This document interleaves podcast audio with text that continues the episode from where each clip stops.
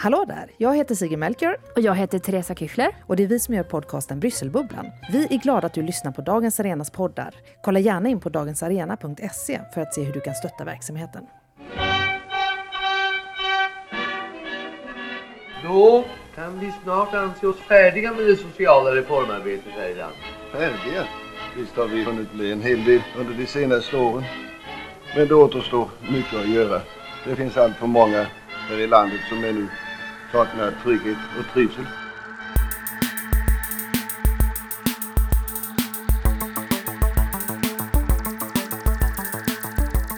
Varmt välkommen till ett nytt avsnitt av Den svenska modellen, en podcast om journalistik och medier som görs i samarbete mellan tidskrifterna Kvartal och Dagens Arena. Och jag som säger det, jag heter Jonas Nordling och är chefredaktör på just Dagens Arena. Och med mig har jag som vanligt min kollega Jörgen Wittfeldt. Hallå Jörgen!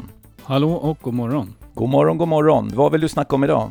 Jo, det är ju nästan lite ofrånkomligt att ändå beröra den nya tidningen Bulletin eftersom dess vedermödor bjuder på en, del intressant diskussionsstoff. Jag vill inte hålla på och gotta med de uppenbara problem som de har utan istället så reser de faktiskt en del principiella frågeställningar på ungefär temat vad är egentligen en tidning? Hur skiljer sig en, ett medieföretag eller ett tidningsföretag från andra företag? Mm. Och måste ett tidningsföretag skilja sig från andra företag på det här sättet? Eller kan man ha en annan ordning och fortfarande kalla sig en tidning? Och det här kokar väl då ner till frågan, vem bestämmer egentligen över en tidning? Och vem bestämmer över vad? Och varför är det så?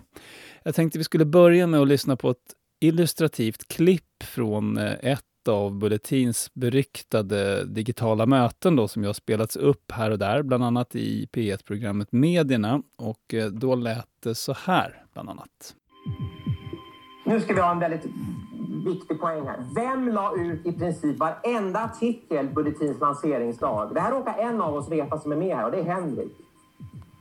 Vi alla vet att det var du och du gjorde ett mm. de första dagarna. Det är inte poängen här Ivar. Poängen var att jag hade fått delegeringsuppdraget av Paulina att vid, vid behov lägga ut artiklar. Sen går hon och säger att jag har aldrig gett dig det här uppdraget Pontus. Det är klart att du hade Paulina. Du har aldrig dragit in uppdraget. Mm, eh, det här är illustrativt eh, av, av flera skäl, men här måste vi nästan börja med vad var det då som hände? Och det, det kan man ju inte säkert veta men det här är min bild av vad som hände.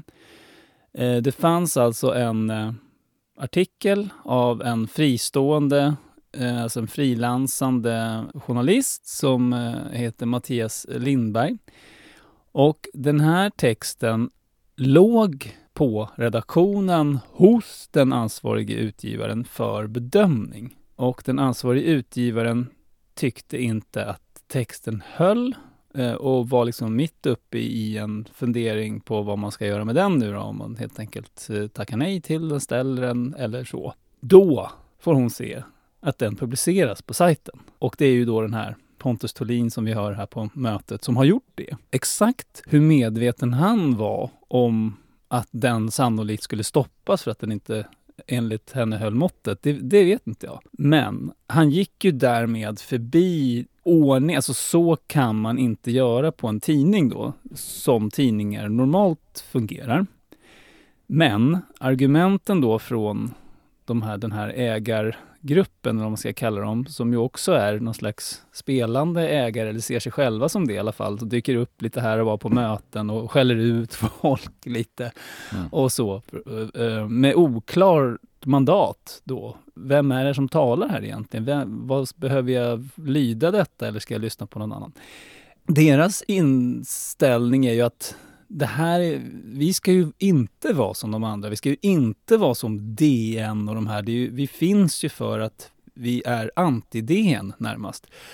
Och vi är också ett entreprenöriellt projekt, det vill säga vi håller inte på sådär småaktiga och håller oss till de där reglerna utan får man feeling och, liksom vill, vill publicera en text så gör man väl det. Och det är ändå vi som äger tidningen, så vad är grejen? Mm. Och då tänkte jag vi skulle fördjupa oss lite grann i hur lagstiftningen då ändå ser ut. Det ju, vet ju vi, men de som inte har jobbat inom medierna har väl aldrig funderat så himla mycket på det här. Och då står det i YGL, alltså yttrandefrihetsgrundlagen som ju reglerar databaser, eh, webbsidor. Men det finns ju liknande formuleringar i tryckfrihetsförordningen förstås som, som reglerar i det här fallet tryckta tidskrifter. Fjärde kapitlet Tredje paragrafen. Utgivare heter kapitlet. Utgivaren ska ha befogenhet att utöva tillsyn över framställningens offentliggörande och att bestämma över dess innehåll så att ingenting får föras in i den mot hans eller hennes vilja. Varje inskränkning i denna befogenhet ska vara utan verkan. Det är ju ganska tydligt kan man säga. Mm. Men argumentationen då från eh, den här herrn som publicerade den här texten var ju att det här hade ju delegerats till honom. Han hade ju tydligen då under lanseringsfasen hade ju han eh, publicerat massor av texter. Och för, förstår jag utifrån kontexten, enligt hans uppfattning i alla fall, utan att inhämta liksom ett okej okay från ansvarig utgivare i varje enskilt fall, utan här publicerades det i en jäkla fart. Får man intryck av. Mm. Och för att återgå då till de frågorna jag ställde i början. Måste en tidning skötas på det här sättet. För det här är ju nästan religion i, i medievärlden, att man har en ansvarig utgivare och hans eller hennes eh, ansvar är oinskränkt. Alltså det är verkligen han, hon som torskar om någonting händer och därför är det också han, hon. Alltså det, det, för att vara väldigt konkret, det, det, det är ansvarig utgivare som får skaka galler om det skulle gå så långt att man begår ett tryckfrihets eller yttrandefrihetsbrott i den här mm. tidningen. Det är inte Eh, den här som la ut texten, det är inte han som hade skrivit texten utan det är då den ansvariga utgivaren. Och det ger ju också, borde ju ge närmast eh, oinskränkt makt över att säga ja eller nej. Den här kör vi, den här kör vi inte. Men då återigen tillbaka till deras, nej men det här är ett entreprenöriellt projekt. Ehm, det här är ett företag eh, som ska växa snabbt och så här. Vi kan inte hålla på med det där. Och varför ser det då ut så här från början? Jonas? Mm. Det kan ju vara en första diskussionsfråga. Mm. Eh, för det har väl inte eh, under alla tidningars... Eh, det här infördes väl med Gustav III antar jag? Före Gustav III skulle jag säga. För det är ju 1760, det. det är 1766 tryckfrihetsförordning, det är ju frihetstiden. Ja, rätt, ja. och, det är innan så att, Gustav, Gustav III väl till och med försöker väl vara lite en motvikt kring det här. Men jag tänker vi kanske ska akta oss för att framstå som hobbyhistoriker i sig. Men, men. Jag vill understryka att jag har 80 poäng i historia, men mm. ändå lyckades ha fel på vilken kung det var som regerade mm. när ja. tryckfrihetsförordningen kom. Ja. Uh, men jag, jag tänker, vi, vi, kanske ändå ska gå in i en lite mera, jag älskar också att du väljer att prata om det här av flera skäl. Det är klart att dels är det ju på allas läppar i, i mediebranschen, så vi kan prata mycket om, om eh, händelserna just på Bulletin. Men om man ska lyfta blicken då lite utgivarskapet så som det ser ut i, lagstiftningen, det är ju också en tvist, liksom så här, är det, ett, är det en kontrollfunktion eller är det en ansvarsfunktion? För att så som den här lagdelen som du läste upp, den kan ju ge intrycket av att, eh, att det ger en kontrollbefogenheter i form av utgivare. Mm. Men lagstiftaren är väl egentligen inte så intresserad av att lägga sig i sånt, det är ju mer, utan här handlar det mer om vem är det man ska ställa till svars. Mm. Och då är det, definierar man den som ska ställas till svars är den som har det här. Mm. Men en väldigt lat ansvarig utgivare skulle kunna i princip delegera allting och sitta hemma och kröka och hoppas på det bästa. Ja, men precis. Men det har ju funnits några sådana exempel där den som har varit utgivare har sen kanske försökt visa på att man har varit målvakt och att det funnits någon annan som har det faktiska ansvaret. Ja. Eh, och därför har man ju också kanske kan man ju utmana med hjälp av lagtexten och peka på visst, det, det, här är den formella utgivaren, men det faktiska utgivarskapet utförs av den här personen och då är det den som ska ställas till svar. Så det finns mm. ju lite sådana, och det, och det är väl lite för att dra tillbaks det man försöker göra i det här klippet och rent generellt visa på att den vardagliga befogenheten, vem som kunde hantera texterna, hade lagts i händerna på de här representanterna. Och därför tyckte de att det var konstigt att de inte kunde fortsätta göra det i, mm. i det här konkreta fallet. Och då blir det ju, vad är hur såg processen ut här? Var den här rödmarkerad och då fick ingen röra den förrän utgivaren hade fått titta på den och sånt där? Det var lite, här, man har ju haft brister på rutiner här. Alltså, mm. eh, jo, det har väl inte varit, vad man förstår, att rollerna har inte varit så tydliga för alla exakt hur de såg ut. Nej, men, men sen är det så här kring entreprenöriellt eh, som utgivarskap och, och sådana här hittepåord. Så det finns ju inget, du, du kan ju inte ha en egen tolkning utav utgivarskap. Utan Ja, antingen, inte av lagen, men hur man Nej. organiserar Mm. sig Mm. är väl en sak för varje tidning Ja, egentligen. ja. Men sen är det, men du och jag ser väl, tror jag, alltså, som vi är på, verksamma på så små redaktioner och ändå utgivare, vi ser nog procentuellt väldigt många texter och hör väldigt många liksom, ljudklipp i förhållande till alltså, vad, vad man gör som utgivare på en större redaktion. Mm. Eh, eftersom vi är mer, här, mer än dagliga produktionen på olika sätt och vis. Så det är ju logiskt. Men, men normalt så är väl en utgivare hör ju väldigt, eller tar del av väldigt lite utav det. är väl just ett utgivarbeslut brukar ju vara när det är väldigt komplicerad materia som man ska ta ställning till och den som har det delegerade ansvaret inte riktigt vill ta det eftersom i slutändan så är det någon annan som ska sitta bakom lås och bom som du sa. Va? Det. Mm. Men ett, jag kan Mm, ta en mm. liten eh, Mm. utvikning som faktiskt slog mig nu. Mm. Att vi har etablerat en praxis på kvartal som jag kanske borde vara liksom ännu tydligare med när man hör det här. Och det är att vi skulle aldrig kunna ha den outputen vi har om jag skulle på förhand läsa varje text och nagelfara den. Utan redaktörerna har delegation från mig att publicera. Mm. Men hör jag någonting som jag tänker att det här är känsligt, då går jag ju in i det ärendet. Alternativt att de säger själva att det här skulle jag vilja att du kollar på. Men eh, teoretiskt sett så skulle ju en redaktör med dåligt omdöme kunna publicera någonting som jag inte eh, har riktigt koll på. Jag har sett rubriken och jag har hört dem beskriva grejen. Mm. Och sen ser jag, shit, det här var inte bra. Och då skulle du väl agera precis som man gjorde här på Bulletin, du skulle, skulle avpublicera och... Ja, ta- det skulle jag kunna göra. Mm. Så, så att ur det perspektivet så var det väl inget anmärkningsvärt, utan det som är spännande här, det är väl just det här att konflikten mellan ägare och, och redaktionsledning är i öppen dager. Men är det något unikt? Det, och det kanske är det du tänkte komma tillbaka till i fråga två? Ja, eh, jag har faktiskt ingen plan exakt vart du och jag ska landa här, utan det som jag tyckte var intressant är den principiella frågan, vem bestämmer över vad och varför? Mm, mm, Och om det är så som det, som det har sagts, eller som jag har fått intrycket av, att mm. just den här texten var redan i en process där ansvarig utgivare faktiskt ville bromsa och inte ha den. Mm. Eh, och så dyker den upp ändå. Då, då, då spetsar det ju till sig extra Mm. mycket det här, vem är det egentligen som bestämmer här? Men, om men en, en annan sak som är intressant är ju det här med tonläget på det här, de här mötena som man får ta del Mm. av. Man, både du och jag har ju säkert, vi har varit på en del hetsiga redaktionsmöten genom åren. Eh, Mm. man, man kan ju känna, man har hört folk brinna för olika saker, så det är ju inte helt, det går inte alltid snällt till på ett vanligt redaktionsmöte, men det här är ju öppen krig mellan två grupperingar inom ett mediebolag som man kanske Mm. inte tar del av så ofta. Ja, men man hör ju att de är pressade, Mm. var och en från olika håll. Och sen kan man inte låta bli att fundera över vem spelar in det här Mm. och Mm. varför. Eh, Det är väl, gissar jag, inte så lojalt. Nej. Om man nu har den här eh, företaget som sin arbetsgivare. Att spela in och eh, låta andra medier få tillgång till inspelningen.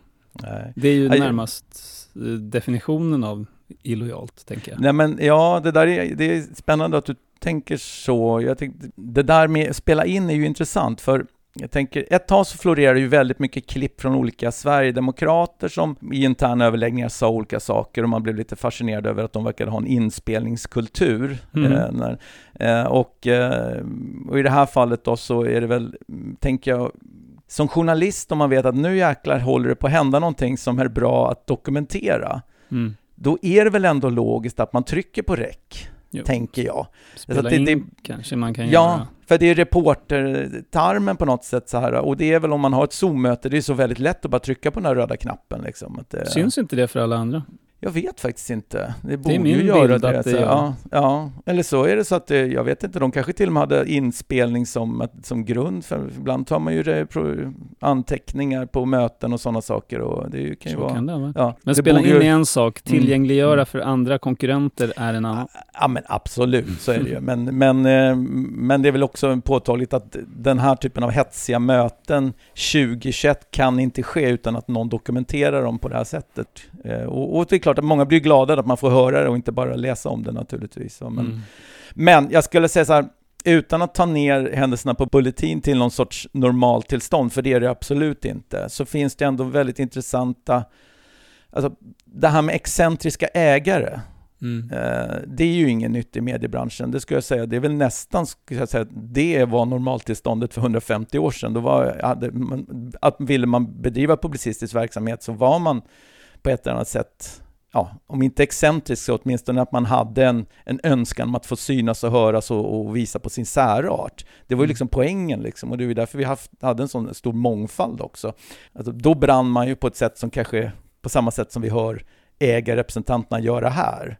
Eh, så på, på så sätt så är det väl en tydlig Ja, det här, många nystartade medier börjar i den här änden, att man har starka viljor om vad man vill göra och en ägarrepresentant ja, ger, ja. ger utlopp på det här sättet. Sen är det här en udda man har sällan startat med att köpa in All-Star Team. Liksom, så att, eh, Nej, och att man mm. ser mm. de, liksom, de anställda som verktyg för att uh, fullfölja den här visionen och glömmer bort att de kanske har egna agendor och idéer och inte går att ratta som en marionettdocka alla gånger. Nej, och sen jag har ju åkt runt på väldigt många redaktioner i egenskap av facklig företrädare under ett helt decennium. Och, eh, alltså jag har stött på väldigt många excentriska ägarfigurer i svensk mediebransch. Men, men de har ju oftast inte liksom, väckt den här typen av eh, friktionsyta som kommer upp en dager här. Utan mm. det har ju oftast varit kanske någon äldre person som har ärvt titeln eller ärvt sin funktion eller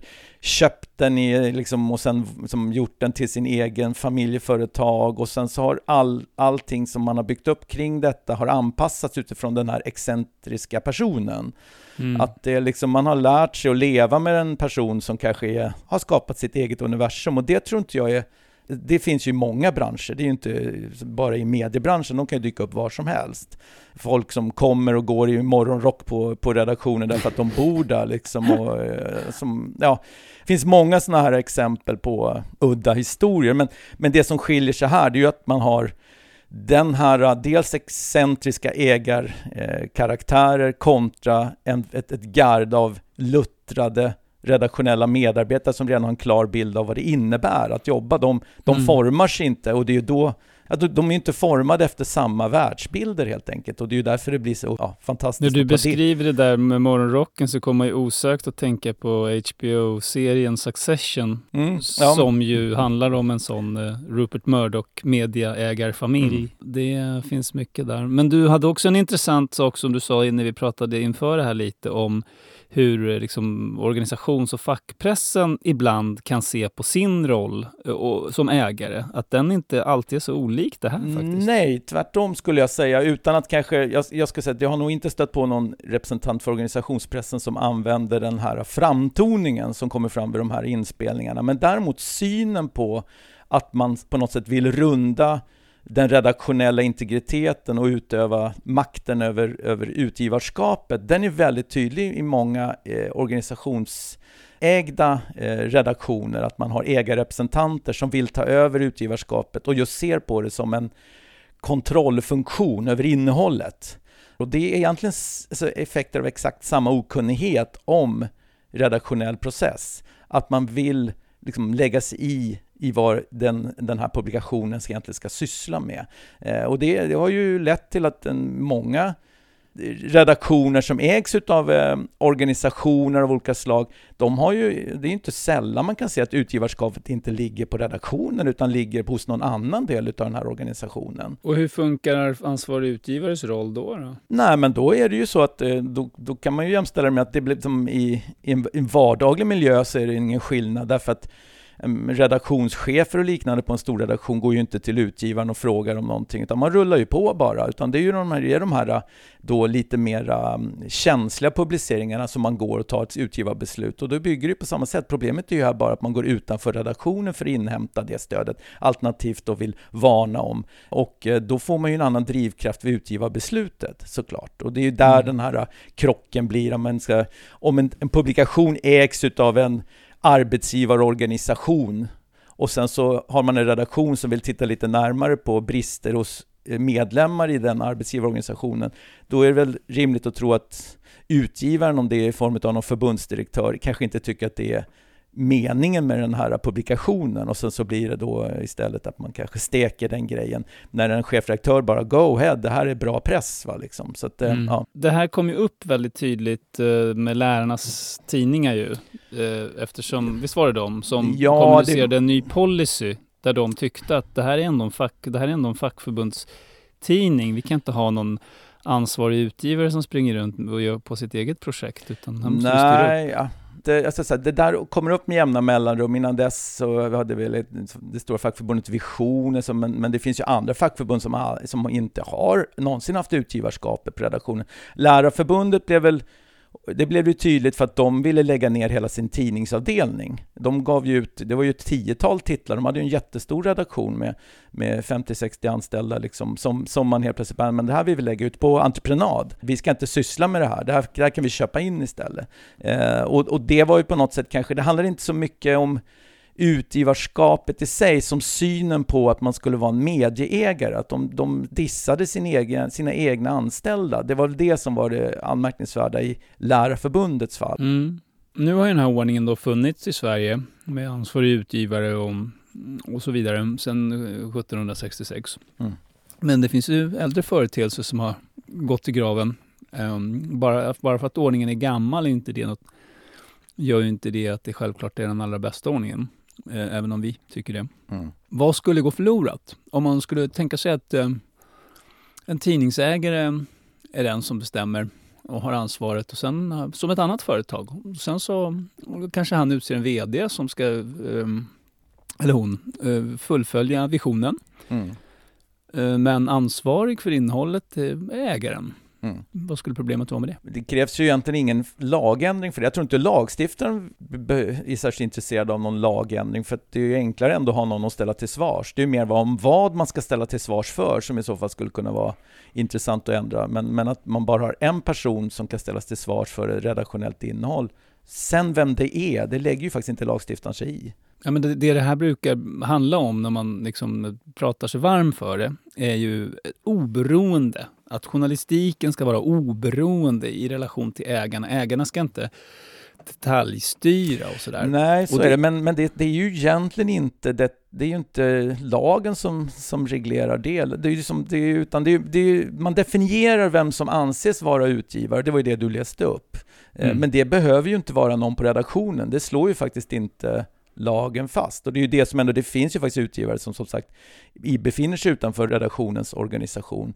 Men däremot så finns ju tryckfrihetsbrotten, det är ju de som är, hur, hur de är utformade och hur många de som ska vara, det är väl så man definierar hur fria medier man har. Ju fler mm. brott som är reglerade i lagen, desto mindre fritt anses ju mediet vara, eller medierna i, i landet vara. Men, men rent generellt så skulle ju, om man ska hårdra det, Bulletinsägare skulle ju kunna plocka utgivarskapet. Jag menar, det är ju som du, jag menar, kvartalsstyrelse skulle kunna bara, men Jörgen, det är bra, du gör det här bra, men vi vill plocka uh, kontrollfunktionen till oss. Vi låter Eh, styrelsens ordförande var utgivare, för det, det, tycker vi är rimligt. Så, så är det mm. många, det är många organisationer som har så. Ja, men om man har så, vi säger så här, om man har så, vad, för det, det jag är ute efter är att man, man brukar tala om den här modellen som unik och bra för att eh, det säkerställer att redaktionen inte springer i någons ledband och gör journalistik på beställning för pengar eller för att promota en viss politisk uppfattning eller vad det nu kan vara. Mm. Så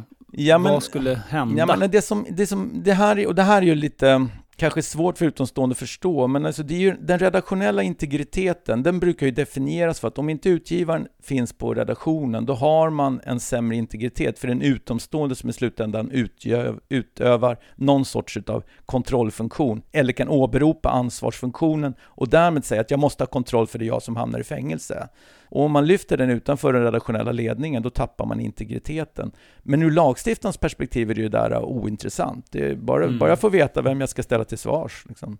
Okej, okay, men då är det ju snarare en praxis det här egentligen, att eh, det, det är det vi menar med en, en riktig tidning.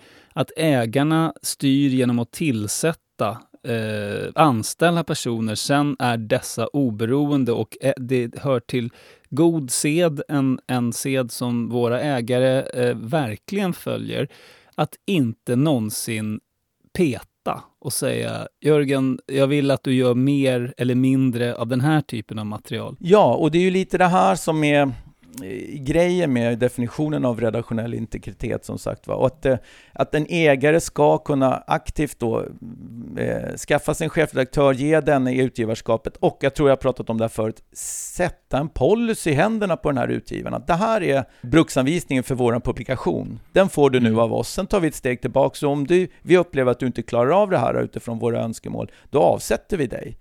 Mm. Det är så. Vi tar inte från det utgivarskapet, utan det måste ju ändå ligga hos chefredaktören, för att man måste ge 100% frihet. Men som alla styrelser så måste man också säga att ah, men det här var inte riktigt vad vi tänkte oss. Och det, det är ju där Bulletin gör lite fel, att de liksom bestämmer sig inte för vem är det som bestämmer i slutändan. Du måste ju ge 100% oinskränkt makt åt en chefredaktör och utgivare och om du är missnöjd med det så får du tillsätta en ny. Här kommer en mellanform, mm. det vill säga ja, ägar, en av ägarna skriver på ja. Facebook mm. att chefredaktören mm. är olämplig. Ja. Ja. men, men, det följs inte av någon form av action. Nej. Nu är ju Bulletin också rätt stor, det är väldigt många människor, så de borde inte vara intresserade av att ha den här uh, kletiga rollen med, med arbetande styrelser eller ledning utanför redaktionen. Men på mindre publikationer är ju det tyvärr så att det kan mycket väl bli så där kladdigt. Jag tror, jag menar, både du och jag befinner oss visserligen på små eh, enheter också, men vi har väl ändå vinnlagt oss om att det måste vara väldigt, väldigt tydligt att styrelsen aldrig någonsin kan vara inne i den här processen överhuvudtaget. Och, mm. och jag ska hårdra det nu, ska jag konkretisera, det här med att jag sitter ju i den konstiga situationen att, eh, den är inte konstig, för den är, men, men den är udda, så ska jag säga.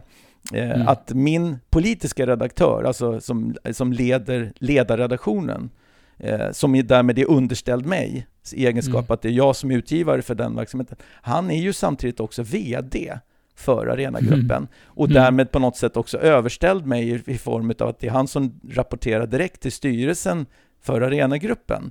Eh, men där gäller det att hitta en maktbalans där det är jag som ändå har det oinskränkta, det är jag som bestämmer vad ledarredaktionen får publicera. Och vdn är väldigt tydlig med att det är han, han ansvarar för siffrorna gentemot styrelsen men inte innehållet i Dagens Arena. Och, och det finns också en väldigt klar och tydlig policy om att det så här är det uppdelat. Och då finns det någonting att luta sig mot som ändå har struktur. Alltså. Men har det någonsin hänt att ledarredaktionen vill publicera någonting som du säger, nej, inte så att man får steka en grej helt, men det, man kan ju ha åsikter om alltså, hur man ska uttrycka sig i, i, olika former och, och det, då, då, är det ju, då är det ju med mig man får ta den diskussionen. Liksom, att, mm. Och det är ju inget konstigt, så ska det ju fungera. Men sen är det klart, på en liten redaktion, jag ser ju kanske som jag var inne på tidigare, lite fler ledartexter än vad jag egentligen skulle ha gjort om jag bara var chefredaktör och utgivare, för att jag sitter ju också och textredigerar vissa dagar i månaden, så då, mm. då blir det ju en annan, men då är det ju en dialog som jag inte utövar i form av utgivare utan i form av redigerare. Och sammanfattningsvis då, innan vi lämnar det här ämnet. Vad skulle gå förlorat om vi helt enkelt struntade i det här med, med oberoende redaktion så där, ja. liksom, eh, där, mm. där eh, chefredaktören avsätts om han hon inte följer den idé som det... ägarna menar att tidningen har, utan man istället eh, mera bedriver som ett vanligt företag. Jo, men då är det så om jag skulle leka med tanken att man tog bort utgivarskapet i svensk lag och att varje mm. enskild då skribent eller då reporter ansvarar direkt för det man då har skapat. Det, mm. det, det är, ju, det är ju så, eh, där det inte är, är, finns grundlagsskydd, jag menar i vissa kommentarsfält och liknande där du ansvarar direkt för det du skriver, det är ju inte bra. Eh, för ska man ha fria och modiga medier så måste man också ha en, en, situation där inte varje enskild skribent ska hela tiden riskera att ställas till svars eh, för allting som man eventuellt eh, skriver eller sänder. Utan men om vi leker med tanken att det är ägarna, eh, vd, alltså som i andra jo, företag, som vi... ansvarar för vad mm. företaget gör? Mm, men det är ju egentligen den... Låt mig ta en parallell. Ja. Låt säga att det är ett gruvföretag. Mm. Jo, Låt säga att det är Boliden mm. och de eh, skitar ner så att, någonstans i världen så att det blir, folk blir sjuka. Då är det inte den enskilda gruvarbetaren som, som är ansvarig utan det är ju ledningen för Boliden. Då. Ja, rent, rent konkret skulle det ju då kunna uppstå att man man riktar in mot företagsledning istället för en enskild eh, individ i form av utgivare. Det är ju egentligen mm. den förändringen.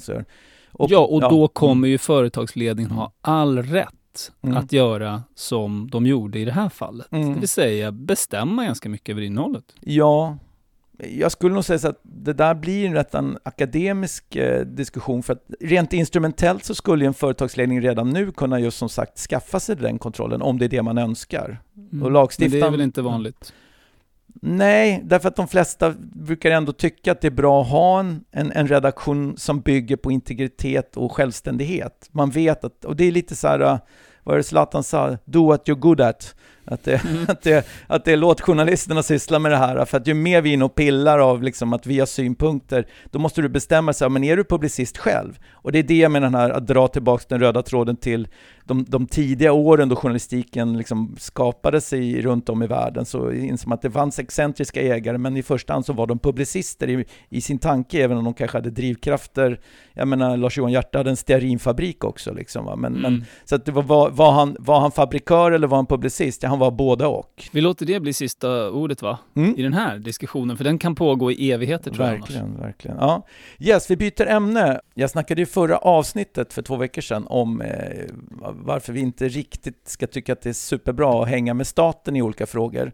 Eh, det var ju mediestödet jag pratade mycket om, men jag antydde också att jag gärna pratar lite hur vi ska attackera de här techbolagen eh, framledes och eh, det tänkte jag ge mig på nu. Eh, vi har ju hört lite kring de här händelserna i eh, Australien, det berörde vi lite perifert i förra avsnittet också. Och där eh, fick man ju med hjälp av den australiska staten, eh, fick ju medieföretagen i Australien möjlighet att sätta sig och förhandla med techjättar som Google och Facebook Eh, och där tillhandahöll ju staten ett, någon sorts av system som man skulle hamna i ifall man inte var överens. I Europa, eller EU då, så försöker man ju på samma sätt få eh, Google och Facebook till förhandlingsbordet med medieföretagen. Men här använder man en liten annan approach och i början av året så satte man ju då ett nytt upphovsrättsdirektiv som ska eh, då få de här stora techjättarna att vara lite mer intresserade utav att förhandla om sina eh, vinster och dela med sig till de som skapar innehållet. Eh, och det här håller nu på att implementeras i de europeiska stad eller EU-stat, EU-medlemsländerna inklusive Sverige det är ju som sagt då inte en fråga om nu längre, utan när man får de här techjättarnas pengar att ramla tillbaks i, i mediebranschen. Så att du och jag får några korvören också, Jörgen. Mm, spännande. Ja, men, och då skulle jag då utifrån, jag skrev en text om det här i fredags också på, på Dagens Arena, att det är en hög tid att prata om hur det ska gå till. För eh, jag är inte så säker på att det här ens är möjligt eh, i slutändan och jag är framförallt inte så säker på att det kommer ramla ner så många korvören på just små aktörer som dig och mig överhuvudtaget. Eh, och det är klart att det är möjligt att teckna ett upphovsrättsdirektiv och det är möjligt att rent generellt sätta någon typ av press på de här större aktörerna. Men i slutändan, alla förhandlingar som bygger på upphovsrätt kontra de här stora techbolagen, historien visar på att de sker inte friktionsfritt, så kan man väl lugnt säga. Mm. Det är väl bara, jag vet inte, kassettskatten, kommer du ihåg den? Nej. Eller ja, kanske vagt, men jag tänker, jag associerar ju mer till STIM. Mm. Ja, STIM är ju ett jättebra exempel på det vi kallar för Collecting Society, alltså en insamlande organisation. Och det är ju den typen av eh, organisationer som STIM då företräder på musiksidan, som nu kanske är de rimliga aktörerna som eh, ska träda i kraft när man ska inkassera de här pengarna när förhandlingsmöjligheten väl är på plats. Eh, och eh, det är klart, musik är ju en som påtagligt eh, tydlig sak inom upphovsrättsutmaningarna och nätet. Och det är ju hela liksom Napster och Spotify och hela den diskussionen. Och, och det är klart att Stim är intresserade nu också när man ska liksom få, för jag menar YouTube, det, det finns ju en hel del upphovsrättsskyddat material i form av musik där naturligtvis och likaså på Facebook och Google. Så, men en, en stor aktör också för övrigt inom den här sektorn, det är ju läromedelsindustrin naturligtvis. Mm. Som ju eh, är väldigt beroende utav eh, att eh, inte fritt saker och ting delas på olika sätt och vis. Och, och läromedelsindustrin är också en, en stor del utav en, en, annan sån här collecting society då, parallellt med STIM som heter Bonus. Känner du till den? Ja, efter att jag läste din text, men innan ska jag erkänna att jag aldrig hade talas om det. Nej, och det är ju inte, inte så konstigt. Och Bonus har ju alltid haft som så här, det är, ingen, det är ingen organisation som i sig är intresserad av att synas och höras, men de, de inkasserar nästan 300 miljoner varje år som fördelas på olika upphovsrättshavare. Och de säljer ju i första hand då licenser till kommuner och offentlig verksamhet som man kan använda journalistik eller andra typer av eh, publicerat material i Ja, egentligen kan man sprida det fritt i kommunerna. Det är ju utbildning och liknande, men olika andra sammanhang också. Och råkar du då ha skrivit en artikelserie som används flitigt i undervisningen Mm. så blir du rik Jonas, eller? Nej, det är inte, är inte riktigt så enkelt. Det kan det ju bli om du har en direkt, en direktavtal på ett eller annat sätt, men den här fördelningen när man säljer licenser eh, och avtal, den fungerar ju inte riktigt på det sättet. Men jag ska också säga för transparensen innan jag fördjupar mig lite där, jag har ju också suttit i flera styrelser utav de här collecting societies, däribland då Bonus. Eh, Så Mhm, det är det som bygger lite också på att jag har lite djupare kunskaper kring det här, är att jag faktiskt har varit en del utav den här verksamheten på styrelsenivå.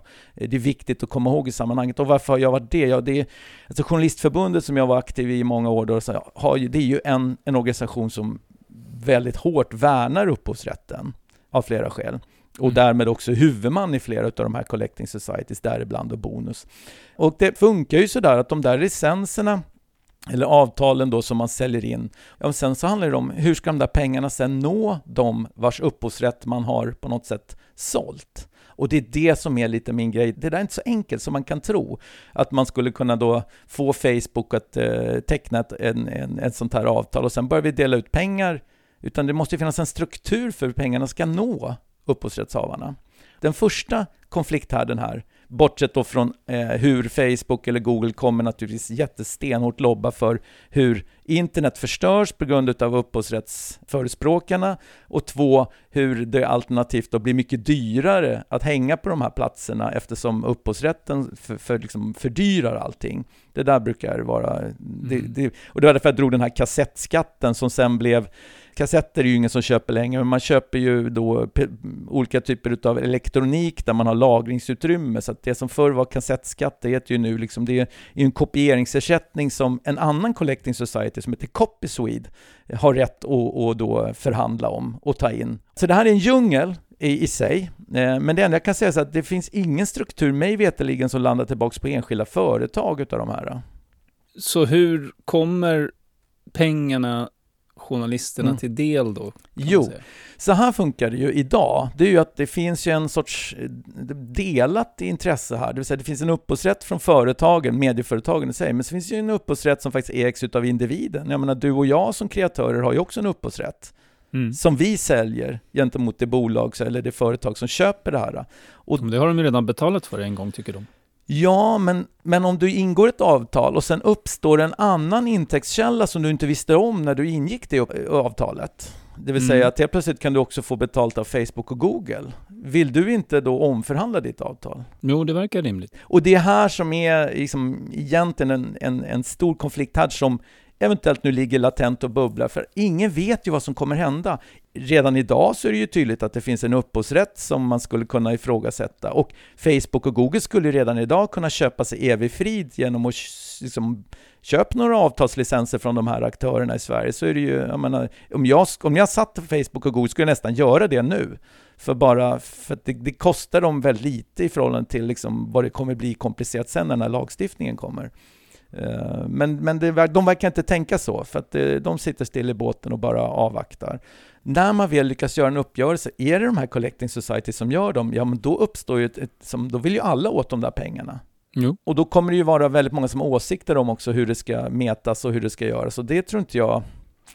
Det där måste man bestämma sig innan man sätter sig och förhandlar, för att annars kan det bli en, ja, en riktigt jobbig situation. Eh, Jag tror att många av medieföretagen däremot, då, du nämnde ju för två veckor sedan att du tänkte dig att nu har ni gått med i, TU, i en intresseorganisation, då, och då ska väl de här eh, pengarna kunna ramla ner automatiskt hos er på kvartal? Ja, det var inte riktigt därför vi gick med, men jag såg det som en, som en spin, möjlig eh, positiv bieffekt. Och det, det är väl en rimlig förväntan och jag kan säga som vi med Sveriges Tidskrifter tänker väl ungefär samma sak att det, det här ska man kunna åka snålskjuts för, man har ju med en, en organisation som ska sköta det här. Liksom. Så, men jag skulle säga att det finns ju ingen struktur varken hos TU eller Sveriges Tidskrifter att göra det här idag, utan då ska man teckna någon, tänka sig att de ska teckna någon sorts ramavtal då, som du sen får anamma på ett eller annat sätt.